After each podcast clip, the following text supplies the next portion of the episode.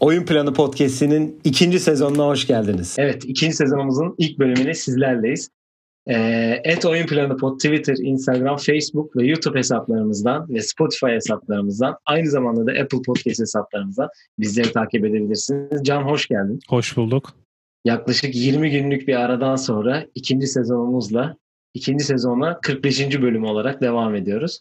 Sizlerle evet. birlikteyiz. Nasıl nasıl bir 20 gün geçirdin daha doğrusu? Nasıl geçti? Valla bizim burada heyecanlı bir 20 gündü. Çünkü biliyorsun seçim vardı o yüzden hani zaten hani koronavirüsün etkisi devam ediyor her yerde. Dünyada hani artık vaka sayısı da bayağı artmaya, o ikinci dalga başlamaya başladı.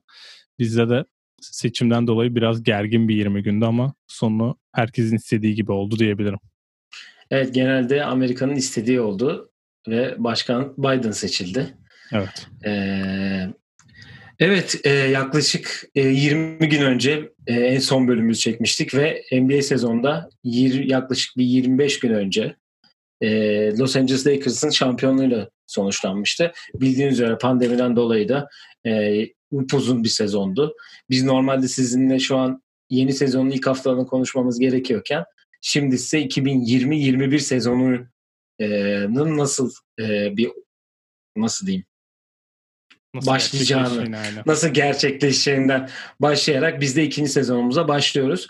Bu sezonda e, kısaca şöyle ilerleyeceğiz. E, şimdi bildiğiniz üzere önümüzdeki hafta NBA draftı var.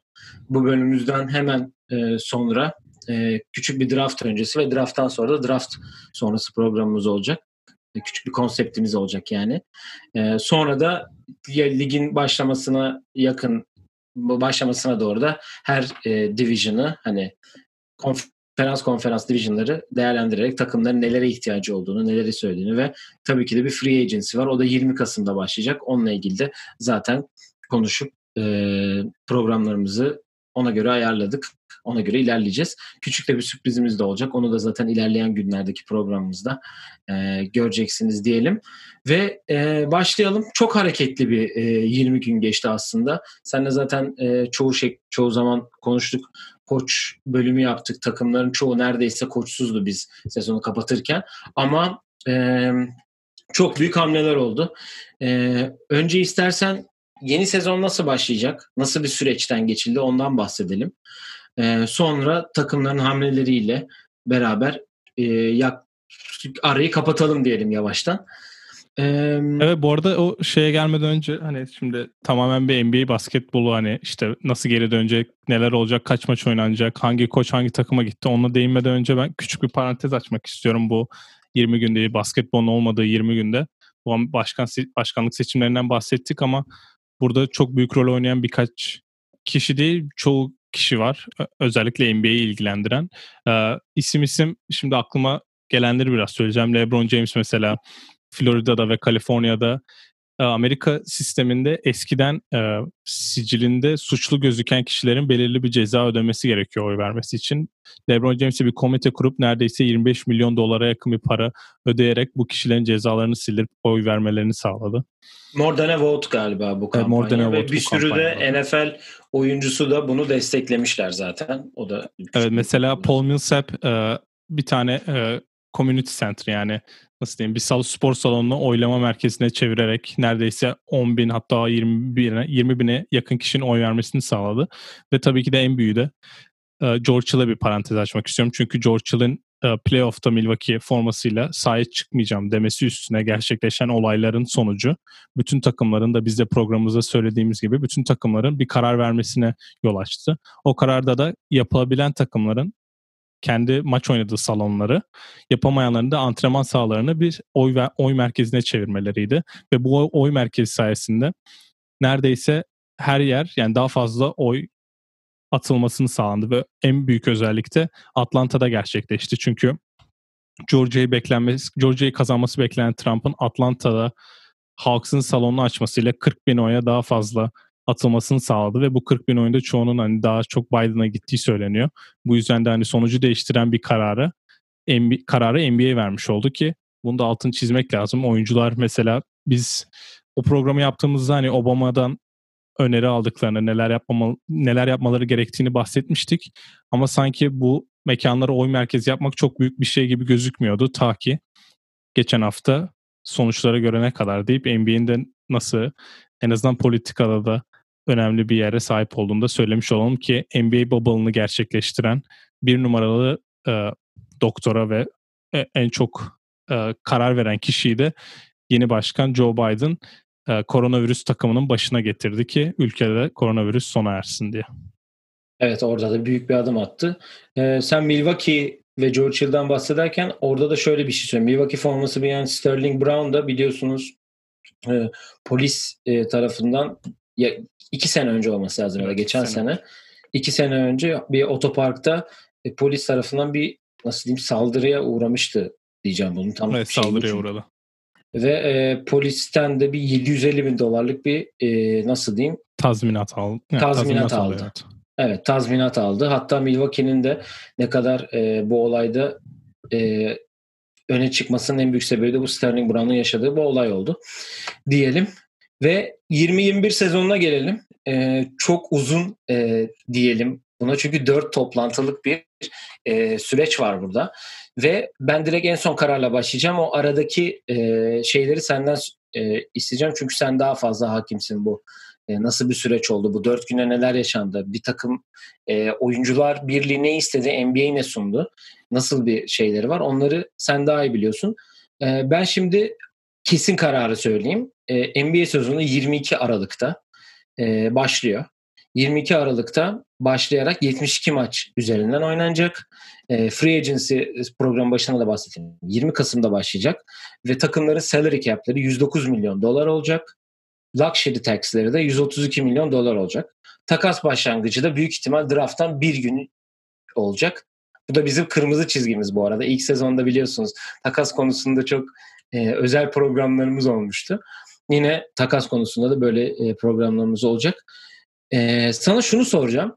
E, Oyuncular Birliği e, tabii ki yorgunluk ve şeyden dolayı e, istemediler. Miami ve Lakers özellikle. Çünkü e, 80 gün var galiba. 80 gün sonra Miami ve Lakers yeni sezona başlayacak.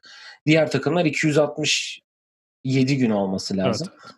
E, başlayacak. Neden oyuncular e, Ocak'ta istedi ve NBA yönetimi neden Mart'ta bunu diretti? Aslında e, az demin de söyledik yorgunluk ama bunu yorgunun başka bir finansal olarak da bir perde arkası var. Ya, finansal olarak zaten biz e, son bölümde sanırım Daryl Morey hakkında konuşurken Çin'de yaşanan skandaldan ve Daryl Morey'nin nasıl bir eksi yazdığından çok bahsetmemiştik. Ve şimdi senin de dediğin gibi günlere bakıyorum ben. Lakers'la Heat'in off sezonu 71 gün ve Bubble'a gitmeyen takımların 285 günmüş tam sayıları. İkisini de çok iyi sallamışım bu arada. Evet. Um, yani şimdi Aralık'ta başlamasının nedenleri bir kere televizyonun istediği bir belirli bir sayı var. O da 70 maç istiyorlar. Çünkü belirli bir e, nasıl diyelim ya, televizyonda sattıkları şey ve reklam, aldıkları reklamların bir sayısı var ve bu reklam paralarının karşılığında ekranda atıyorum o reklamın 189 kere gösterilmesi gerekiyor ve bunun 189 kere gösterilmesi için de mesela sadece 3. periyodun ortasında gösterilecekse bu 189 maçında oynanması gerekiyor ki o reklamın karşılığı tamamen gelsin diye ki 70 sayısının en büyük özelliği de buydu. Ben çok um, 60 maç oynansın. İşte uh, 2021 sezonu olsun sadece çünkü Amerikan futbolunda ve beyzbol, e, beyzbolda da bu rakamlar sadece o senenin finalinin oynandığı sezonlar. Yani beyzbol tamamen o sezon ama Amerikan futbolunda genelde o sezonun oynandığı sene kullanılır. NBA'de 2021 sezonu olması bekleniyorken 60 maç oynanırsa hiçbir para karşılığı olmayacağı ve oyuncuların inanılmaz fazla para kaybedeceği ve işte yani eminim başka yerlerde de görmüşsünüzdür %40'lara kadar indirim yapılması bekleniyordu ki bunların en çok para kazanan oyuncuların değil ama işte 5 milyon altı para kazanan oyuncuların çok etkileneceği bir durum olacaktı.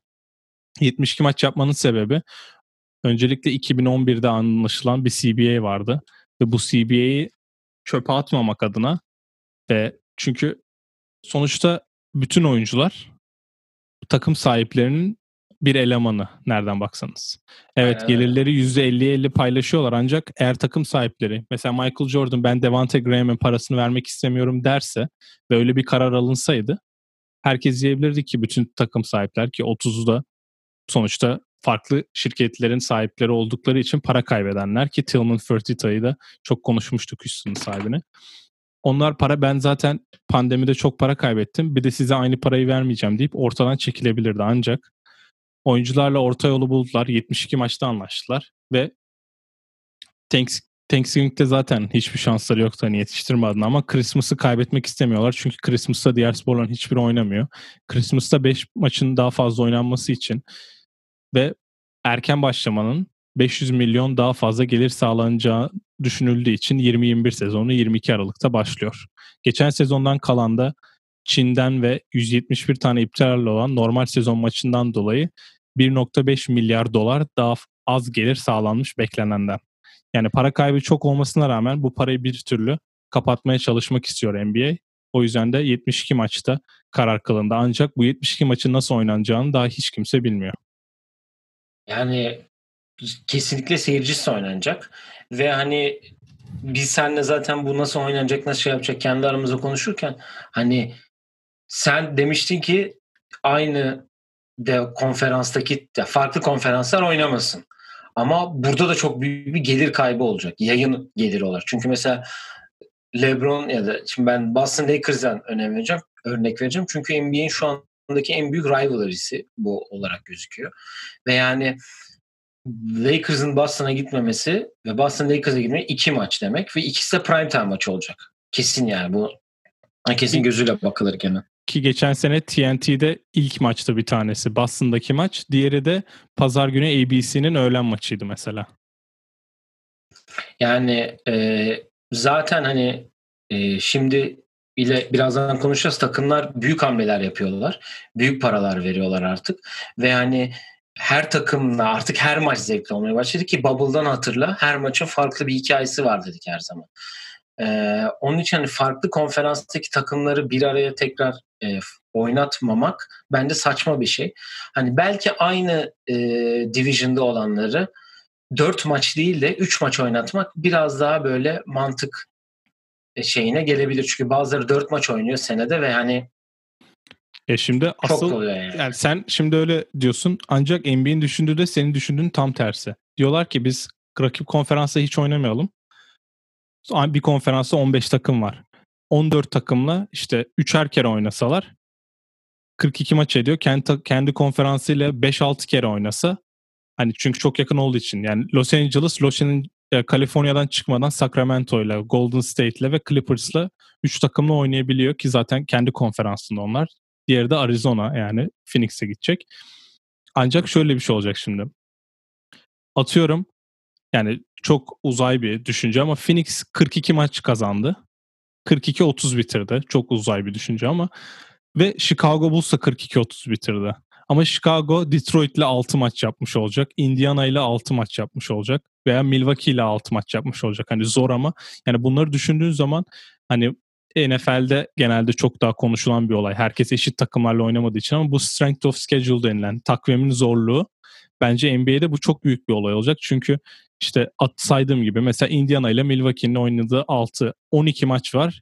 12 Chicago ile Detroit'e karşı yani 10 galibiyet yazarsın neredeyse.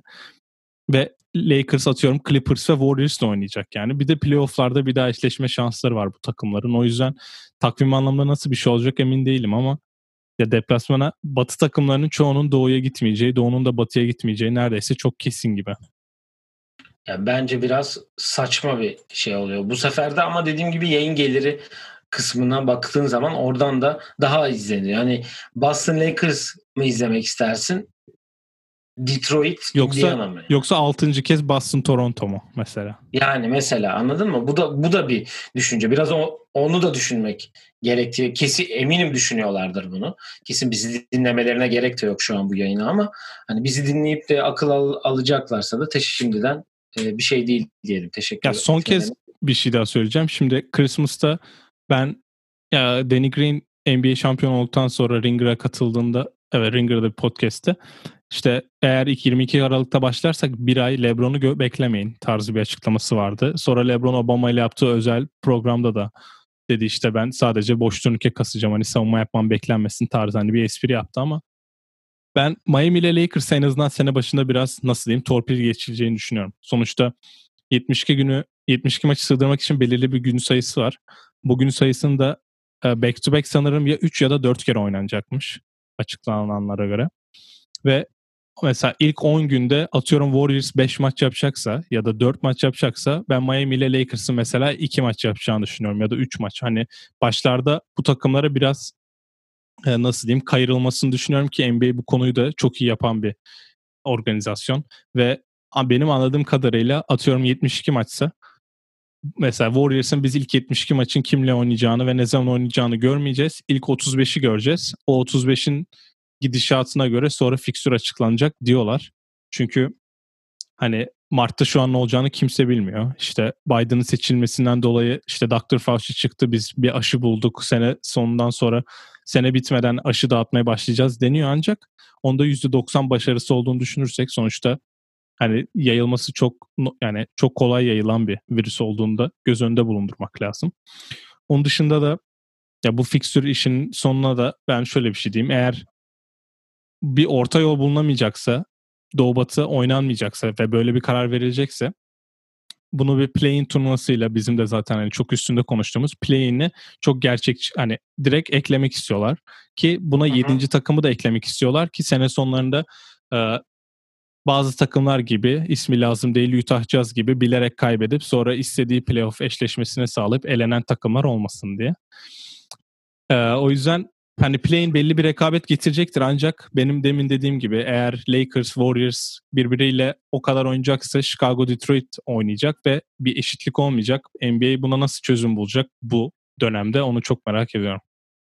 Yani play'in bu arada 7 8 9 10 bile girebileceğini hatta o tarz Benim anladığım kadarıyla 7-8 ile 9-10 oynayacak.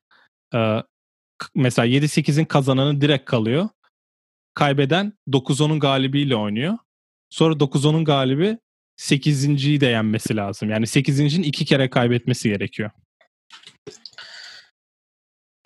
Memphis'e başarılar diliyorum falan söylüyormuş yani şöyle bir şey söyleyeceğim. Ee, yazın da olimpiyat var tabii. Yani sonuçta geleceği tam belli olmayan bir spor organizasyonu şu anda. Normalde bu sene olması gerekiyordu ama tabii pandemi yüzünden olmadı.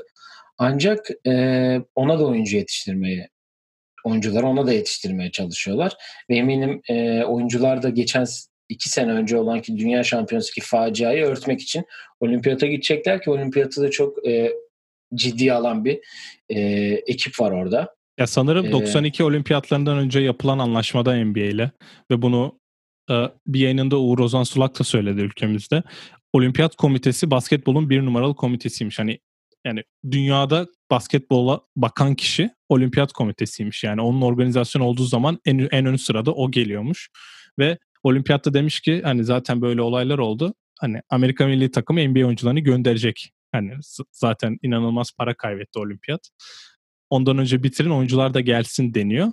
Ve zaten olimpiyat olduğu zaman izlenme yarışmasına girmeye de gerek yok yani. Olimpiyat varken NBA'yi de kimse izlemiyor ki NBA'yi NFL varken de kimsenin izlemediğini gördük.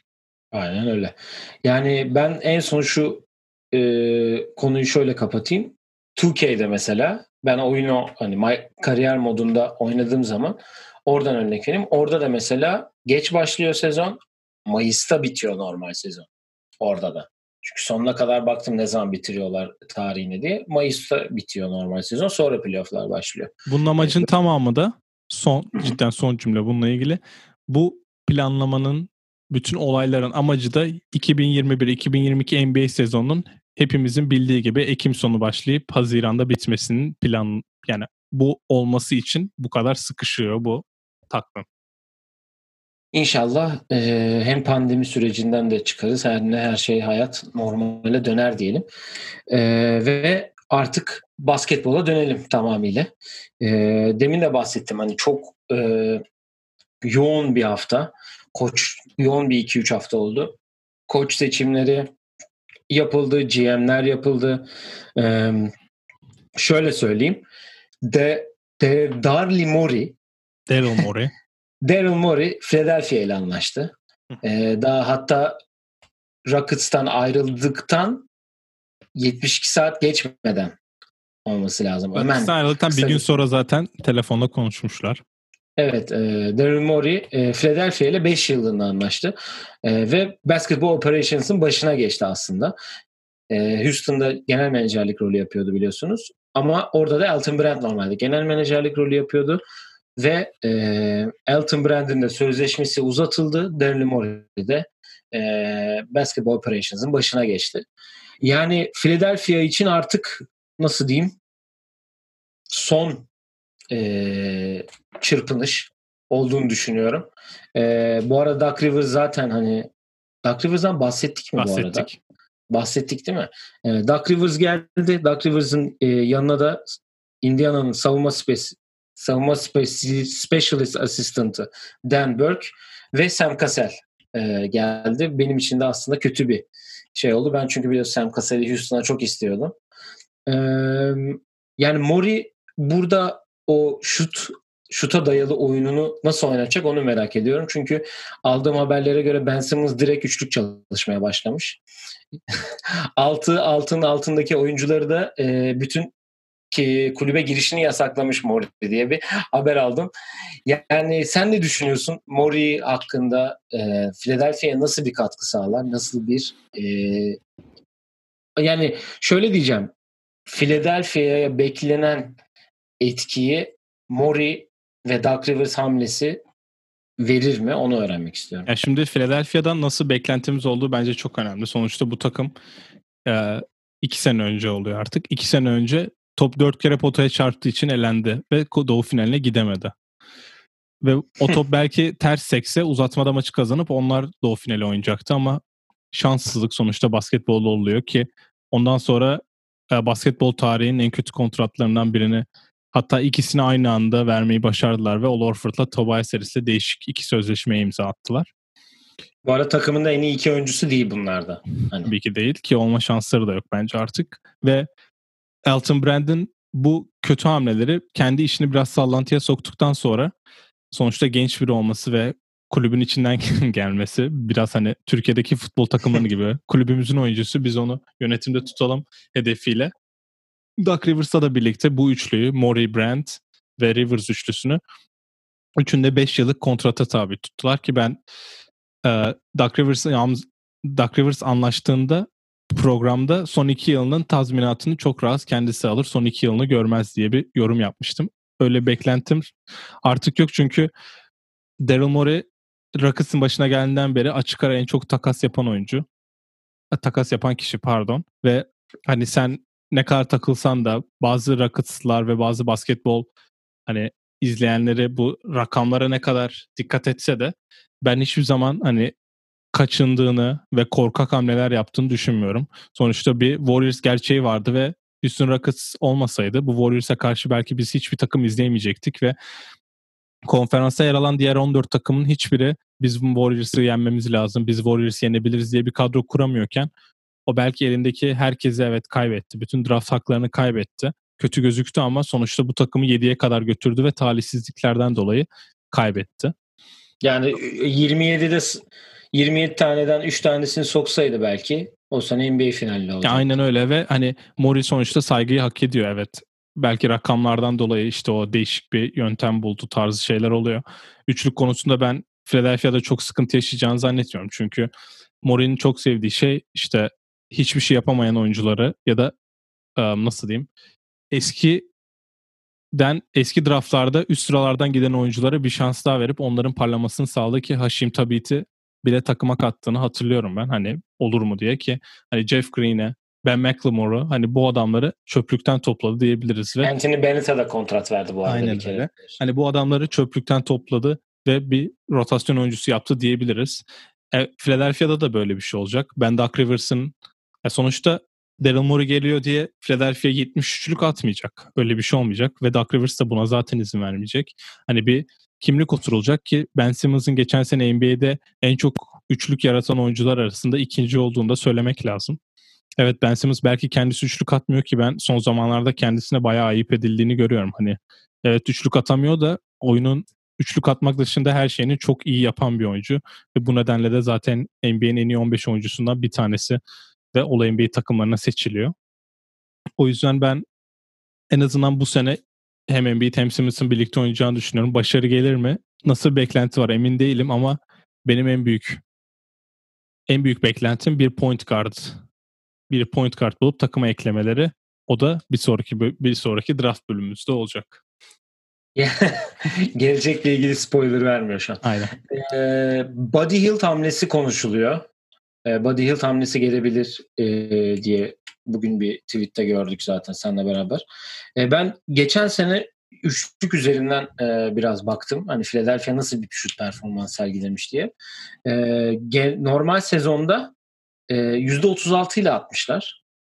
E, ve e, en fazla üçlük atan e, yani şöyle diyeyim en iyi yüzdeye sahip e, Shake Milton %43, Trey Burke %42 ile atmış. Milton 40 maçta oynamış. E, Trey Burke 25 maçta oynamış. Ki kendisi zaten sonra Dallas'la şov yaptı. Aynen. 72 maçta oynayıp da en iyi şut şuta sahip olan isim %40'la Furkan. En iyi üçlük atan. Evet. Hani kaç tane denemiştir, şey yapmıştır. Onda hani şeydi sonuçta 72 maçta oynamış ve %40'lık bir yüzdesi var. Eminim Tobias Harris daha fazla denemiştir ya da ya da Josh Richardson ya da herhangi biri. Yani normal sezonda da zaten 4 şey playoff'larda da 4 maçta da %26 ile attılar. Yani hani o zaten şey değil. Artık herkes kapıya bakıyordu. Brett Brown ne zaman gidecek diye. Yani Mori hakkında e, şöyle bir şey söyleyeceğim. Bu senin dediğin PJ Tucker mesela muazzam bir örnek. Hani senin o dediğin Ben McLemore, Jeff Green'den önce bence PJ Tucker Mori'nin e, bir şaheseri diyeceğim. Çünkü şu an PJ Tucker ol, PJ Tucker olsun isteyen bir sürü takım var. Evet. Buna Lakers Lakers bile dahil. Herkes Son, herkes. Herkes yani. Ee, yani Mori ile alakalı şunu diyeceğim. Herkes birinin en son yaptığı şeyi hatırlar. Ama eskiden yaptığı şeyleri hatırlamaz genelde. Böyle bir sözle bitireceğim Mori'yi. Çünkü geçmişte evet James Harden NBA tarihinin en iyi takasına imza attı. Evet, evet, evet. Yani James Harden takası belki de NBA tarihinin en iyi takası. Bence en iyi takas zaten. Yani MVP yaptın adamı. Altıncı adam olan oyuncuyu MVP yaptın ve karşılığında Kevin Martin verdin yani. Ve 60 maç kazandırdı bu adam sana. Aynen. Batı finali oynattı. Çoğu yani bir tane MVP'sinde çalındığını düşünüyorum hatta ben. Hani bunu daha önceki yayınlarda da bahsettik. Evet Russell Westbrook belki takası belki onun ipini çeken hamlelerden biri oldu ama sonuçta iki tane MVP aynı takımda oynatan kaç tane takım var şu an? Yok. Yok. Ee, yani şimdi de James Harden'a tekrar sulanmış ki e, onu da zaten birazdan e, Rockets konuştuğumuzda tekrar bahsederiz o takasın asla mümkün olamayacağını. E, onun için hani değişik olacak. Ben açıkçası merak ediyorum Philadelphia'yı.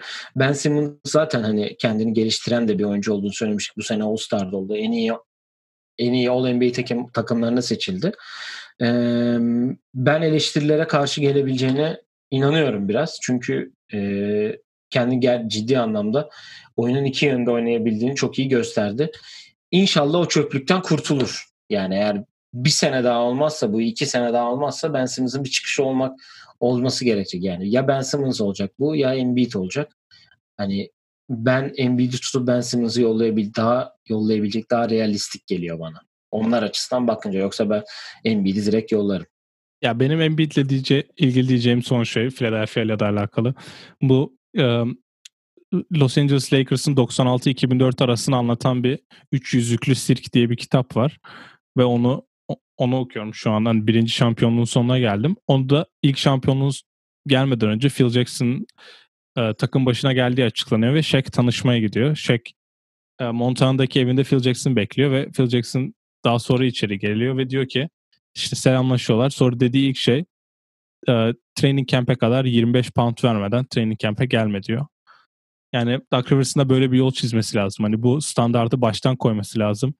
Hani evet Shaq belki hani o sene o kadar fit geliyor ve yani domine ediyor ve sonra hani Kobe'nin de en çok söylendiği gibi hani sezon içinde e, kendini hazırlıyordu. Fitness'ını sezon içinde ayarlıyordu. Off season'da hiçbir şey yapmıyor diye. Embiid'in artık bence öyle bir şansı yok. Yani Shaq gibi neredeyse. O da işte 6. 5. 6. yılına giriyor ve artık kaybetmeye karşı artık eleştirilere bir cevabı kalmadı. Çünkü daha Rivers geldi. İşte Simmons'la kaçıncı yılın artık ve artık herkes senin maçın ikinci periyodunda niye çok yorulduğunu, niye üçüncü periyodunda yorulduğunu, dördüncü periyotta niye sadece üçlük denediğini konuşuyor. Artık bunlara cevap kendisinin fiziksel olarak en üst seviyeye çıkarması lazım ki başarılı olsun. Ben iki sene önce de o evet Toronto senesi Belinelli ile ve J.J. Redick'le bir sistem kuruldu. Bu sistem başarılı olduktan sonra değişti. Ama Mori'nin biraz belki oraya dönerek bakın biz bu adamların yanına iki şütör koymuşken neler yapmışlar. Ve şimdi ikisi de daha iyi oyuncu. Belki onlardan da daha iyi şütörler bulup biz bu takım başarılı yapabiliriz diyorum. Deyip birkaç hamle yapacağını düşünüyorum. Bu arada Doug Rivers'ın da yanına e, Philadelphia'nın işte Indiana'dan gelen Dan Burke'i asistan olarak kadroya kattığını söylemiştin. Onu da savunmada yani Oladipo'nun, Paul George'un çok özellikle kendisinden bahsettiğinde dipnot olarak geçelim. Hatta kendisinin Embiid hakkında da işte saçma saçma şeyler yapıyor ve beleş düdükler alıyor diye bir açıklaması var. Embiid de onda klasik trollemiş. Bu sefer bize işte Philadelphia hoş geldin saçma düdükleri birlikte alıp maç kazanacağız diye bir güzel bir tweet atmış o da. Tabii ki de kaçırmamış bu fırsatı değerlendirmiş hemen. Ee, diğer hamlelere geçelim. Ee, zaten Steve Nash Brooklyn'in başına geçmişti bundan bahsetmiştik. Ee, o da yanına tanıdık bir isim Mike D'Antoni ve Aim Udoka'yı getirdi. Ee, Aim Udoka Utah'tan geldi galiba değil mi? Atıyorum Öyle olması lazım. Hemen Çok bakalım. iyi sallamış olabilirim yine. Mike D'Antoni tabii ki Houston'dan geldi. Bu arada buraya Amare Stoudemire da geldi. Evet. Ee, Amare de e, Nash'in yani Phoenix'i Phoenix ruhunu e, Brooklyn'e yansıtmaya çalışacaklar gibi gözüküyor. Udoka ee, Philadelphia'dan gelmiş. Philadelphia evet yakın Utah Philadelphia bir şey değil. Yani ee, Kyrie Irving'in ben şimdi kestim seni ama ben Udoka'ya bakınca aklıma geldi. Kyrie Irving'in Kevin Durant'le yaptığı podcast'te işte bir gün sen bir gün ben bir gün Nash bir gün başkası head coach olabilir dedi diye e, Nash mantıklı bir hareket yaptı ve bütün bench'e head coachları dizdi. Yanına iki tane de head coach aldı. Çünkü Udoka'nın da head coach olması bekleniyordu. En azından bench'te üç tane head coach olmuş oldu. Amare de Maccabi Tel Aviv ile anlaşacak denildikten iki hafta sonra oynamak için Brooklyn Nets'te asistan koç olmuş oldu. Ve orada bir Ama zaten artık. orada da küçük bir koçluk yapıyordu Maccabi'de. Evet zaten ee, şampiyon dönemde. olarak bitirmişti sezonu. O da hani NBA'ye tekrar geri dönmüş oldu. Yani Nets hakkında bence bu sene hani sonuçta doğuda geri dönen takımların hepsine çok konuştuk. Çünkü onlar Bubble'da oynadı ve başarılılardı. Nets hakkında hiç konuşmadık. O yüzden bu sene en çok konuşulan takımlardan birinin Nets olacağını düşünüyorum o yüzden. Çok diyecek bir şey yok ancak bu Seven Seconds or Less'te Kevin Durant'in pivot oynatılacağı bir sistem konuşuluyor. Buna ben hücum olarak çok mantıklı bir şekilde bakıyorum ama savunmada yanına yapılacak hamleleri de merak etmiyor değilim. Evet, Brooklyn çok konuşacağız bu sene belli. Evet, evet e, bildiğiniz üzere Chicago'da Billy Donovan'la anlaştı Oklahoma'nın eski koçu. O da Oklahoma'dan e, Morris Chicks'i yanına getirdi ve Josh Longstaff'i Milwaukee'den getirdi. Yardımcılıklarını yapacak. Yani Chicago e, şu an e, draftta 6. sıra olması lazım. 4. sıra. 4. sıra mı? Evet. Hala çok iyi sallıyorum. Hep 7'den seçiyorlardı. İlk kez 4'e girdiler. Onda da e, top 3'ün en iyi olduğu draftta 4. sıraya geçip devam şanssızlıklarını devam ettirdiler. Yani e, şu an en sessiz takım. Ne olacağı belli değil. Kimi seçecek? Zaten draft bölümünde Chicago'dan bahsedeceğiz. Ee, yani Billy Donovan bakalım nasıl bir hamle yaptıracak? Nasıl bir hamle gelecek orada? Ee, onu göreceğiz. Ee, Tyron Lue Los Angeles Clippers'ın başına geçti. Ee, bundan bahsetmemiştik Yok, galiba diye düşünüyorum. Evet, Clippers'ın başına geçti. O da yanına e, Larry Drew'yu getirdi. E, Cleveland zamanlarında yanında beraber olduğu e, asistanı ve e, biz koç olarak beklediğimiz e, belki de şu an çok geç kaldığını düşündüğümüz Chauncey Billups e, asistanlığını yapacak ikisi. Larry Drew ile beraber Tyronn asistanlığında. Yani Tyronn LeBron ve Kyrie'ye koçluk yaptı. Şimdi Kawhi ve Paul George'a nasıl yapacak onu göreceğiz. Ki geçen sene bu seneki faciadan sonra e, Sen Clippers'la ilgili ne söylemek istersin? Chauncey Billups hamlesiyle alakalı. Yani Billups evet hani bir head coach olmasını bekliyorduk ama hani nasıl diyeyim o daha böyle yönetici rolüyle başlamıştı yanlış hatırlamıyorsam ya da GM'lik için de adı geçiyordu. Ee, şu an hani koçsuz olan bir tek Oklahoma City kaldı bu arada onu da geçelim. Aha. Indiana'nın başına geçmesi bekleniyordu ki hani onların adayların biriydi ki hiç oraya da hiç head coach olmamış biri alındı sonuçta. Ama şimdi ben nasıl diyeyim böyle biri kovulduktan sonra um, sezon içi değil de sezon dışı işte Doug Rivers başarısız oldu ve kovuldu. Mike D'Antoni başarısız oldu ve kovuldu. Onun yanına asistanı gelince böyle hani bir koç olarak düşündüğüm zaman ben head coach olsam ve kovulsam benim yerime asistanım gelse içim bir şey olur çünkü yani Doug Rivers bir hani bir nasıl diyeyim içi cızlamıştır çünkü yanında oturan kişi onun yerine geçiyor. Ve hani Clippers'ın çok derin bir araştırmaya girdiği ve bu araştırmanın sonunda Lue'yu seçmesi, seçtiği söyleniyor. Ancak Lue'nun geçen sene Lakers'a gitmemesinin neden para oldu ve Clippers'ın da bu konuda hiçbir sıkıntı yaşamadığını zaten hep dile getiriyoruz. Chauncey Billups'ın da ben yani çok paraya ihtiyacı olduğundan değil ancak ben bu işi yapacaksam en iyi parayı da kabul edebilirim deyip en azından asistanlıkta Clippers'ta çok net hani nasıl diyeyim bir mesela Indiana'nın head coach'u kadar paraya anlaşmış olabilir. O yüzden o hamlenin de ben bir hani etkili olduğunu düşünüyorum. Clippers hakkında hani evet 2017 2016-17 e, Cleveland takımı hücum anlamında çok üst seviye bir takımdı ve bu Lue'nun takımıydı. Ancak o takım iki yıldır birlikteydi ve şampiyonluk yaşamış bir takımdı. Şimdi Clippers'ta öyle bir nasıl diyeyim öyle bir kimya yok ve bu yaz ne yapacakları önemli değil. Sonuçta isterse Paul George'la Kawhi önümüzdeki sene başka takımlarda oynayabilecekler.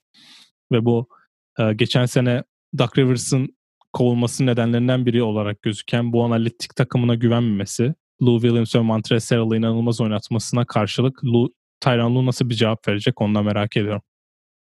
Bu söylediğin iki ismin de e, bu yaz takımdan ayrılabileceği de çok ağır e, dedikodular içerisinde dönüyor. Özellikle Montreal Harrell'ın son Sixth Man of the Year ödülünün sahibi. Ee, ben o konuda sana bir soru sorayım şimdi. Montreal Harrell'ın aslında biz ne yaptığını biliyoruz. Yani senin şimdi Bubble'ı dışarıda bıraktığın zaman senin göz önüne gelen bir oyuncu figürü var ki 18-7 mi 18-8 mi ne olması lazım istatistik ortalaması. Yani bu oyuncu ya sence kaç paraya alması lazım senelik? Minimum 10 alması lazım diye düşünüyorum. 10, 10 bir kere çok az. Ya ben 15 falan alması benim lazım. düşüncem yani. şöyleydi. Büyük ihtimalle 17-18 bandında imzalayabilecekti.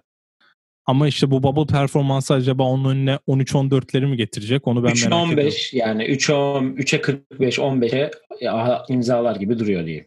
Ya 3'e çok işte o bana sanki hani Bubble'daki performansı ona birkaç hani kontrat konusunda sıkıntı yaratmış olabilir. Hani Clippers evet tax tax'e çıkıp onu hala imzalayabilir de hani atıyorum Clippers 3'e 18 verebilir evet. 3 çarpı 18 verebilir ama işte diğer takımlar acaba öyle bir şey getirecek mi ben onu merak ediyorum. Yani onun gibi oyuncuya ihtiyacı olan takımlar var açıkçası. Çok var evet. Evet Clippers'ı da kapattıktan sonra belki de e, bugünkü programımızın en önemli bölümüne gelelim. E, Houston Rockets Steven Silas'la anlaştı. E, aslında hepimizin beklemediği bir olay oldu diyelim. Çünkü e, biz Tillman Fertitta e, Daryl Morey ile anlaşıp Daryl Morey'in ayrıldığını öğrendikten sonra kesin gözüyle ben Jeff Van Gundy'nin geleceğini bekliyordum gelmesini ki isimlerden biri de oydu. Steven Silas'ın evet adı geçiyordu. E, John Lucas'ın da adı geçiyordu. Ama tercih Steven Silas'tan yana kullanıldı. Ve bu arada Daryl Morey'nin yerine de Rafael Stone geldi. Rafael Stone da Daryl Morey'nin ekibindeydi. Onu da küçük bir dipnot, dipnot olarak verelim. Yani aslında şöyle bir durum var. Harden ve Westbrook'un anti Jeff Van Gundy olduğu e, söylendi. Geçen gün bir Rockets podcast'inde dinledim. Yani Jeff Van Gundy'yi istemediklerini, John Lucas'ı biraz daha fazla pushladıklarını. Çünkü John Lucas çok uzun süredir e, Rockets'ın içinde ama oyuncu geliştirme kısmında e, yer alıyordu. E, ve oyuncularla arası olduğu için. Tillman Fertitta da Jeff Van Gundy istiyordu. Oyuncular John Lucas'ı istiyordu. Aslında kimsenin istemediği bir Steven Silas e, geldi takımın başına ve e, açıkçası bir e, Rockets'lı olarak ben e, nasıl diyeyim hem kendi first impressionlarından hani Steven Silas'ın basın toplantısından, açıklamalarından ve nasıl diyeyim başka programlardaki şeylerinden dolayı ben açıkçası mutlu oldum onun gelmesine. Çünkü bir heyecan getirdiğini düşünüyorum. Ee, kötü bir sezon sonu oldu çünkü. Çok eleştirdi. Belki de bu sene NBA'nin en çok eleştirilen takımlarından biriydi ki biz de çok ağır eleştirdik e, Houston'ı. Ee, yani sen ne söylemek istersin? Ben biraz donanımlı geldim bu konuda çünkü konu üstün olunca biliyorsun akan sular duruyor biraz. Ee, sen Steven Silas tercihi hakkında ne düşünüyorsun? Ee, ne verebilir? Kere, bu atletikte benim çok okuduğum yazılarda ve konuşulanlara bakılacak olursa paranın çok önemli bir faktör olduğu söyleniyor. Yani en ucuz opsiyonu Steven Silas oldu. Jeff Van Gundy'nin nasıl diyeyim bir Tyronn kadar para istediği de söyleniyor ki hani o seviye arası bence çok fazla.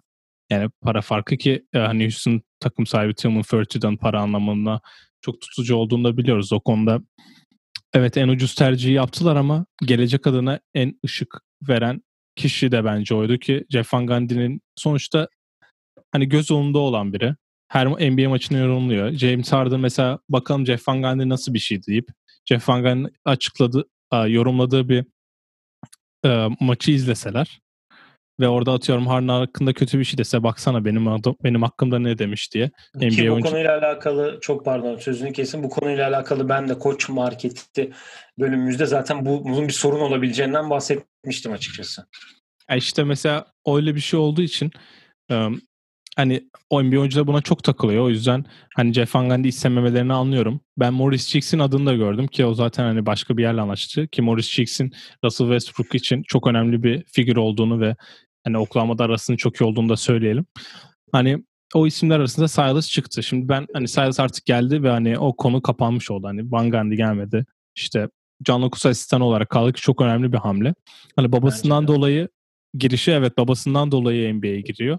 Ancak kalışı tamamen kendi çalışkanlığı ve hani basketbolu anlamasından dolayı ki kendisi de basın toplantısında işte Kemba Walker, Stephen Curry, e, Baron Davis, LeBron James gibi isimlerle çalıştığını ve o dönemlerde çoğu zaman da hani daha çok kişisel gelişime önem verdiğini de söylüyor.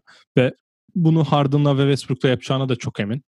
Sonuçta geldiği takım Dallas Mavericks ki Dallas Mavericks geçen sene NBA tarihin en iyi hücumunu yapmış takım. Hani hücum anlamında hiçbir sıkıntı yaşamayacaktır. Ama bu takım zaten savunma yani bu takımın sıkıntısı ne savunma ne de hücum. Bu takımın bir personel sıkıntısı var. Bu personel sıkıntısını da Rafael Stone çözecek. Steven Silas da yani belirli bir liste verecektir büyük ihtimalle oyuncu oyuncu hani ne tarz oyuncular aradığına dair ki o istenilen basketbol uysun ki bu oyuncu listesinde de benim tahminim Dallas'ta gördüğümüz kadarıyla işte um, Dwight Powell tarzı oyuncular ve şu anın Rockets'ın ihtiyacı olan oyunculara bakacak olursak Dwight Powell tarzı bir iki oyuncu ve nasıl diyeyim daha Robert Covington demeyeceğim ama hani o tarz bir iki oyuncu da eklenirse ben Silas'ın sonuçta şu an kazanması gerektiğine o da hakim ki basın toplantısında eminim sen de dikkat çekmişsindir. Ben şu an kazanmak şu an kazanacak bir koçum gibi bir açıklaması oldu. Hı hı. O yüzden o da geldiği takımın baş, e, ağırlığının ağırlığına sahip ve benim için de en önemli olay altına Nate McMillan'ın gelmemesi oldu ki adı çok geçiyordu. Evet. Ve Nate McMillan gelmesi gel, yani gelseydi sezon ortası kovulup hemen McMillan'ın geçeceği bir ortam olabilirdi ki bu da sanırım Atlanta'da olacak. Evet Nate McMillan da onu da söylemeyi unuttuk. Nate McMillan Atlanta'nın e, staffına katıldı. Valla Nate McMillan gelsin isterdim. Çünkü e, savunma anlamında dediğin gibi e, çok büyük bir e, akıl hocalığı yapardı, yapardı diye düşünüyorum ki sen de söyledin. Can Lucas geldi ve Jeff Hornacek geldi ve son dakikada hatta bir yaklaşık bir saat, bir buçuk saat önce de Orlando'nun oyun geliştir oyuncu geliştirme antrenörlerinden Rick Higgins, Corey Higgins'in abisi Hı-hı. ve kardeşi mi? Abisi. Abisi. E, staff'a katıldı ve staff tamamıyla tamamlandı gibi bir şey oldu aslında. Tabii bundan sonra eklemeler olacaktır ya da olmayacaktır. Yani Silas'la alakalı ilk başta şunu söyleyeceğim. Bir kere Mike D'Antoni'nin şöyle bir avantajı vardı. Bunu dinlediğim bütün podcastlerde de zaten herkes e, bahsetmiş ve hani ben de o gün dikkatimi çekti ilk basın toplantısını istedi, izlediğimde. E, tamamen odaya hakim bir şekilde e, basın toplantısı veriyor. Soruları çok e, mantıklı cevaplar veriyor. Soruya tam cevap veriyor. Eksik, yedik, fazla hiç değil. Tam neyse soru ona göre cevap veriyor.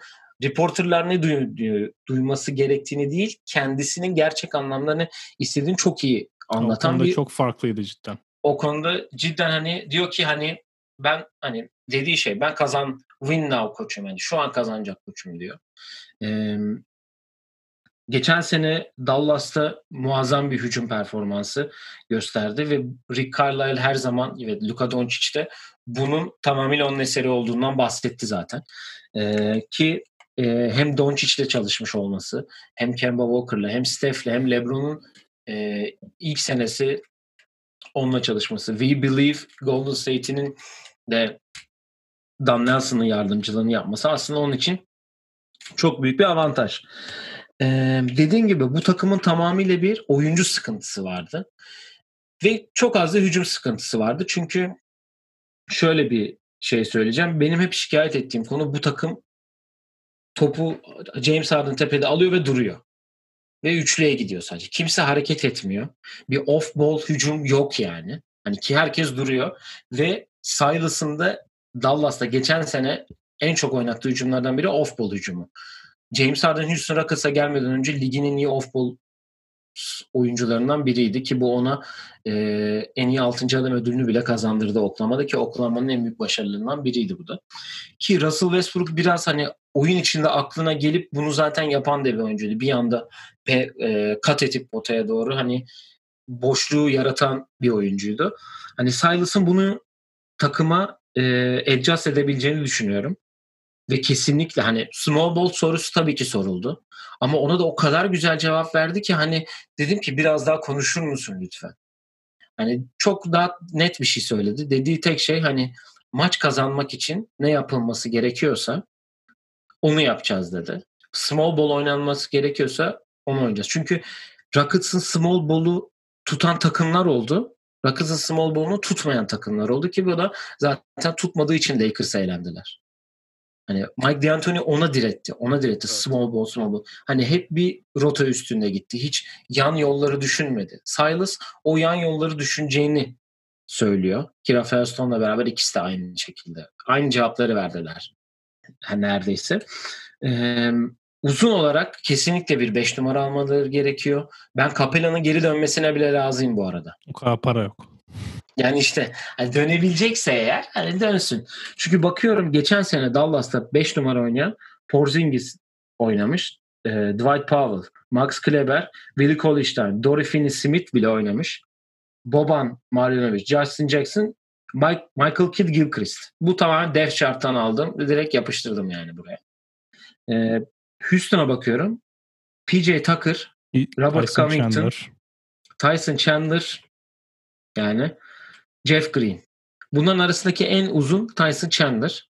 Ben yazmamıştım bir de buraya. Şimdi sen söyleyince şey yaptım ki hani oynamış saymayalım onu. Oynamış saymadım tamam. Bu üçlü arasında en uzun 6-8 Jeff Green. 6-8'de e, demin Dallas Michael Gilchrist o kadar galiba. Da 6-7 o. Justin Jackson 6-8. E, Dorian Finney-Smith de o kadar. Geri kalan bütün hepsi uzunu hepsi uzun. zaten. Aynen öyle. Yani geçen sene e, bakıyorum offensive rating'de birinci maç başına atılan sayıda iki, üçüncü Dallas. Ya Silas zaten geldiğinde ne dedi? Ee, ne demişti? İlk hücumda ilk altı, savunmada da ilk altıya sokmak istiyorum demişti yanlış hatırlamıyorsam.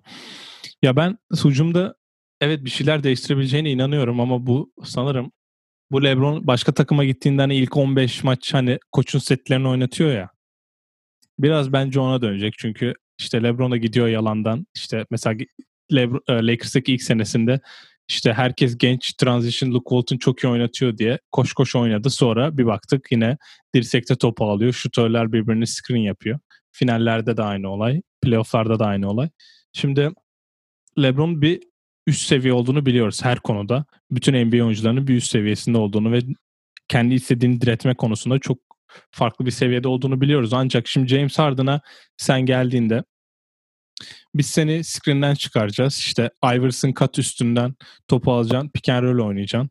İşte sen screen'den çıkacaksın ama bu set Westbrook'a tarzı şeyler söylediğinde bu adam sana çıkıp ben son 5 yılda MVP oylamasının hepsinde ilk üçte bitirdim ve benim takımım ben topu 20 saniye dribbling yaparak 60 maç kazandı. Niye kendimi değiştireyim diye bir soru sorabilir. Başarısız o yani NBA'de son 5 senede şampiyon olan 5 takım var. Zaten 3'ü aynı. İkisinde de zaten LeBron var. Hani farklı olan tek şampiyon e, Toronto Raptors. O yüzden Harden burada başarısız mı? O o gözden bakarsan değil. Çünkü takımı Batı finali yaptı. Son dörde kaldı. Kendisi zaten bireysel olarak NBA'nin en iyi skoreri ve en rahat skor üreten oyuncusu. Şimdi elinde böyle bir adam varken bu adam elinde toplu skor üretiyor. Evet. Rockets'a gelişi Daryl Morey'nin bir açıklaması var. Biz bizim kendi analitik sistemimizde bütün rakamları eklediğimizde Kevin Martin bir numaraydı. Atıyorum işte 100 üstünden 72 idi. Biz aynısını James Harden'a yaptığımızda bu rakam 100 üstünden 86 olduğu için biz James Harden hamlesini yaptık. Ve Kevin Martin hiçbir zaman öyle dribbling üzerinden skor üreten bir oyuncu değildi.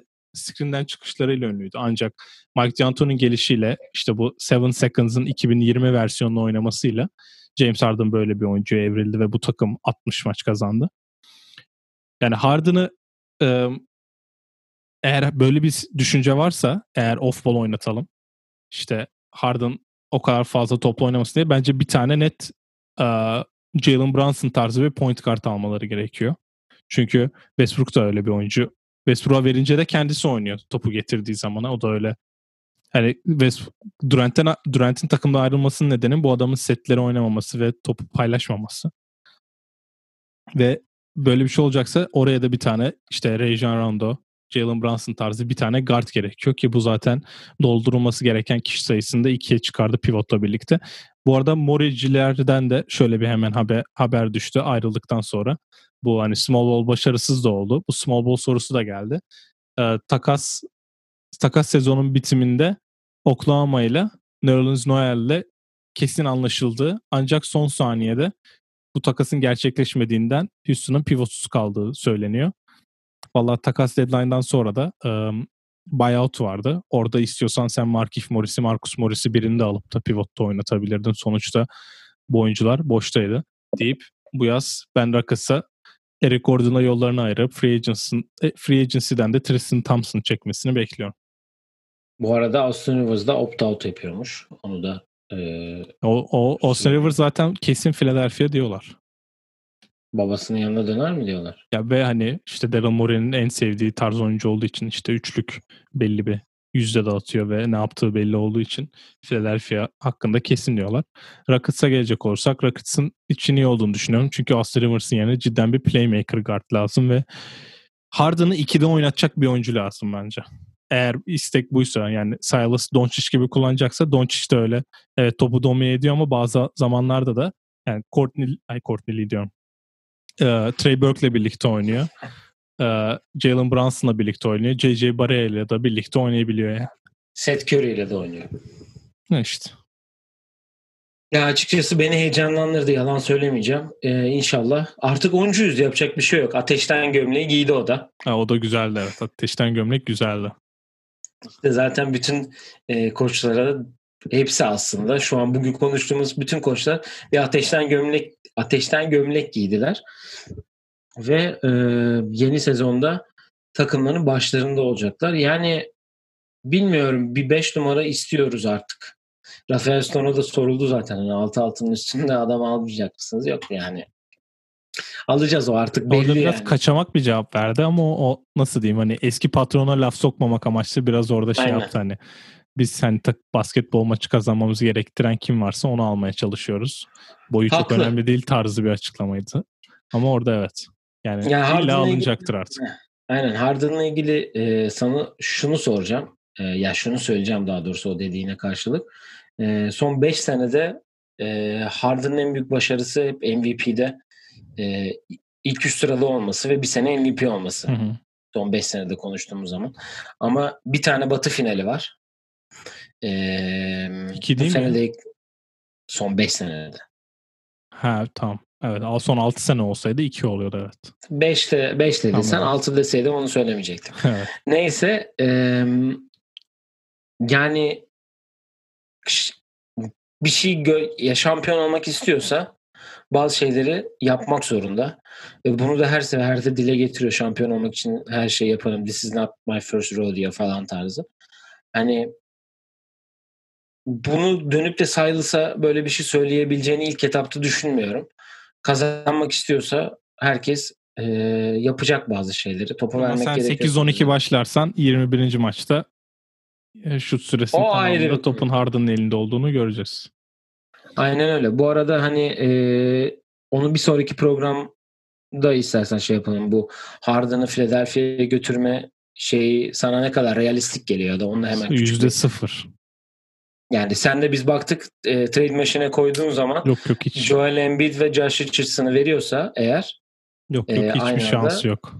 ya sadece sana şunu söyleyeceğim. Geçen günkü dinlediğim Rocket Podcast'inde söyledi. E, şu an James Harden'ı takaslayabileceğin NBA'de kaç tane oyuncu var senin? Yani. Yannis. Rockets olsam mı? Evet. Ya, Ee, karşısına Giannis'iz. koymasın. Yani eğer ben Harden'ı veriyorsam karşında Yannis, Kevin Durant, LeBron ya da Anthony Davis'i isterim bu kadar.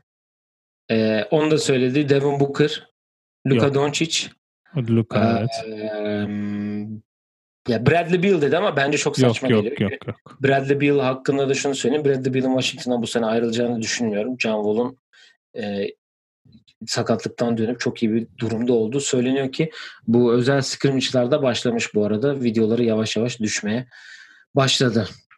Ya evet bu ilk bölüm olduğu için evet. Bu şimdi sakatla ilgili son bir şey diyeceğim. Bu ismi düşen oyuncular hakkında sanırım hiç yani çok hani nasıl diyeyim pandemide hiçbir şey yapmadık ve hiçbir şey belli olmuyordu. Şimdi basket o- oynandı, izledik ve bir an bir işsizliğe düştük ya. Oyuncuların biraz değerinin gereksiz bir şekilde ben arttığını görüyorum. Bu konu Drew Holiday için daha fazla düşünüyorum. Sonuçta başarı anlamında çok sıkıntılı bir e, serüven geçiren bir oyuncu. Bir kere All-Star oldu ancak Drew Holiday'e karşı yapılan ve işte Pelicans'ın reddet, reddetmesi gereken paketleri ben görüyorum. Yani Drew Holiday öyle bir oyuncu değil. Evet kazanmaya çok yardım edecek ama Chris Paul'la versen o paketi kabul edilir. Drew Holiday'e hayır denmesi gereken diyen bazı paketler görüyorum. O konuda da nasıl diyeyim biraz frenlere basmak lazım. Sonuçta e, herkesin de dediği gibi bu ligde takas olmayacak hiçbir kontrat yoktur. O yüzden bekleyip görelim.